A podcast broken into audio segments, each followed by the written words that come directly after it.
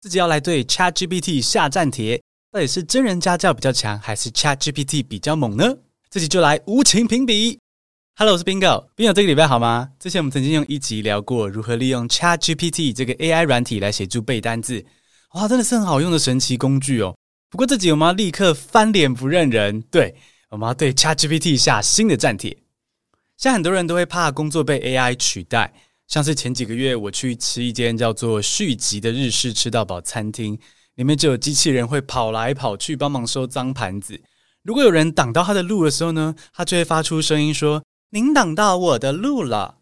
”虽然有点可爱，但光是这个机器人可能就能取代掉好几个真人服务生的工作。你有没有想过，AI 能不能取代真人成为你的英文家教呢？今天这集就要来为你解答。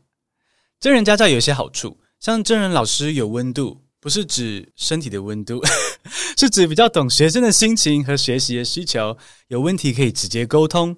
另外，有真人盯着，学习的时候也比较不敢偷懒。最后，如果老师长相是你的菜，上课也会比较 spark joy。嗯哼，嗯哼，这些是只有真人家教可以做到的事情。不过，真人家教也是有缺点的，比如说有些讲解过的问题，你可能就会觉得，呃，不好意思重复再问。或者因为老师也有自己的事要忙嘛，所以你不能随时有问题就立刻 call out 烦老师。而且真人家教很花钱呢，每次上课的时候就是脑袋很充实，荷包很空虚。最后，因为老师是人类，所以会有人际互动的问题。老师可能他自己累，心情不好，或是备课不用心这些问题。总之呢，真人家教有好处，可是不是完美的。那如果这些人与人之间的问题对你来说很伤哦，伤到会把你的英文能力卡住，卡到调回国中毕业的程度，这样就太惨了。既然现在科技这么发达，我们能不能够摆脱真人家教的问题，运用 AI 科技自己在家把英文学好呢？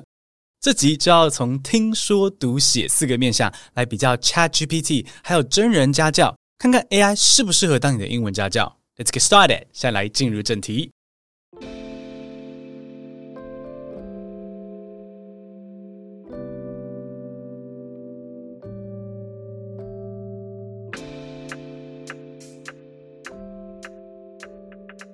首先，第一个对战擂台是英文听力。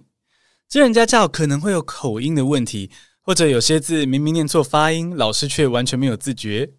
但另一方面，ChatGPT 根本没办法说话，也没有办法播影片或念故事给你听，所以在听力练习方面，真人家教可以说是不战而胜。不过，虽然 ChatGPT 不能直接播放内容，但是你可以跟他索取音听素材。像我就请 ChatGPT 推荐几个适合入门学生的音听素材之后呢，他就建议了一些蛮经典的素材，像是六人行 Friends、BBC Learning English，或是 Bingo 的听新闻学英文 Podcast。好了，这个是自肥加上去的。但是 ChatGPT 推荐了一个我自己也没有听过，而且很多台湾学生大概也没听过的素材，而我听了之后觉得蛮不错的，推荐给你们，那就是 CNN Ten，也就是 CNN 加上一零。好，是专门给学生或青少年听的新闻，用的单字跟句子呢是相对比较简单的，而解释新闻故事的时候也不会讲到太深入，很适合喜欢听英文新闻、认识世界的人哦。好，所以在音听部分，ChatGPT 只能够提供音听素材，不像真人家教可以播东西，也可以直接讲英文给你听，所以在英文听力的部分，真人家教是获胜。接下来第二个对战擂台是口说，真人家教可以听你说英文，陪你练习对话。也会及时纠正你的发音跟语调。那 ChatGPT 目前只能够用打字的方式沟通啊，像笔友一样，还没有语音输入跟语音输出的功能，所以它没办法听你说话，也没有办法纠正你的口说问题。所以在口说方面，真人家教再次拿下一胜。不过，虽然 ChatGPT 没有办法帮你纠正发音哦，或是说话聊天，但它不是完全没办法帮你练习口说哦。我自己这几天研究了之后，诶，发现了一个可以用 ChatGPT 练口说的方法，那就是逐字稿。首先，你把你自己说英文的内容录音下来，然后自言自语一下。接着，用手机上的免费 App 或是网络上的软体，把录音档自动转换成逐字稿。最后呢，把逐字稿丢到 ChatGPT，请他提供修正的建议。这样一来，就可以利用 AI 提升你的英文句子，让你开口说出正确自然的英文。那这招的好处是，如果你不好意思开口跟别人练英文，你就可以自己在家练口说。而且跟真人家教不同的是，AI 没在怕惹你生气的啦。他只要有错呢，就非常直接，全部纠正，而且不会浪费时间说客套话。如果你吃这套的话，AI 家教还不错。举例来说，美国演员 Jennifer Coolidge 在得到金球奖的时候，他就说了一句：“I just want you all to know that I had such big dreams and expectations as a younger person, but what happened is they get sort of fizzled by life and whatever。”当时因为他上台的时候很激动。这句英文其实是有点零零落落的，文法也不是完全标准的哦。那丢给 ChatGPT 之后呢，他立刻就给了我一个修改后的建议版本。他说：“I just want you all to know that when I was younger, I had big dreams and high expectations, but they got sort of dampened by life and its challenges。”这两个版本我会放到资讯栏，你可以去比较一下。 那你刚可以听到 ChatGPT 修改之后，除了句构不再破碎的绕来绕去之外呢，原本的文法错误也被修正了，所以只要用这个方法，你就可以透过 ChatGPT 不断的调整你自己的口说习惯，像是练习英文演讲或是面试的时候都非常的实用。所以想要 ChatGPT 练口说，哎，也不是完全不行的耶。第三个对战擂台是英文阅读，真人家教可能会叫你写无聊的阅读测验题目，也可能会上网找文章来给你读。可是要比上网找东西，人类怎么可能赢得过 AI 啊？比如说，当我请 ChatGPT 推荐简单的英语阅读素材，recommend easy English reading materials，他就推荐我一些简单的小说，比如说夏绿蒂的网 Charlotte's Web，给小朋友读的国家地理杂志 National Geographic Kids，还有史努比漫画 Peanuts，这些都是不错的建议。但 ChatGPT 真正厉害的不只是推荐这些素材，它真正厉害的是，它还可以写出任何你想要读的东西。好，就点餐就对了。你可以用英文问 ChatGPT 各种问题，比如说怎样卸妆才不会伤到皮肤，或是在学校附近买房子的好处跟坏处，或是帮我规划纽约十天的旅游行程，它都可以做到，它都可以写给你。你也可以叫 ChatGPT 写各种短篇故事给你读，比如说写一篇关于巨大的机器老虎的科幻故事，非常具体吧？或者是写一篇 John 跟 Tony 在军中相遇，然后爱上彼此的浪漫爱情故事。只要给他一点线索，ChatGPT 就可以化身成这个史蒂芬金啊、J.K. 罗琳啊、金庸或是东野圭吾，写出任何会让你 spark joy 的内容。另外，只要用英文跟 ChatGPT 互动，他就会用英文回复你。整个聊天的过程，不就是一直练习阅读写作、阅读写作吗？唯一的小缺点呢是。只要稍微涉及色情或是暴力呢，ChatGPT 就会拒绝回答。